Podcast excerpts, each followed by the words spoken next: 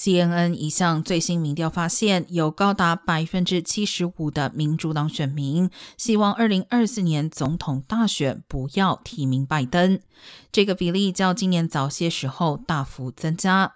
百分之二十四的民主党选民认为拜登无法赢得二零二四大选，仅有百分之二十五的人表示喜欢拜登作为被提名人，与上次民调时的百分之四十五相比急剧下降。尤其在四十五岁以下的群体中，只有百分之十八的受访者希望拜登参选二零二四。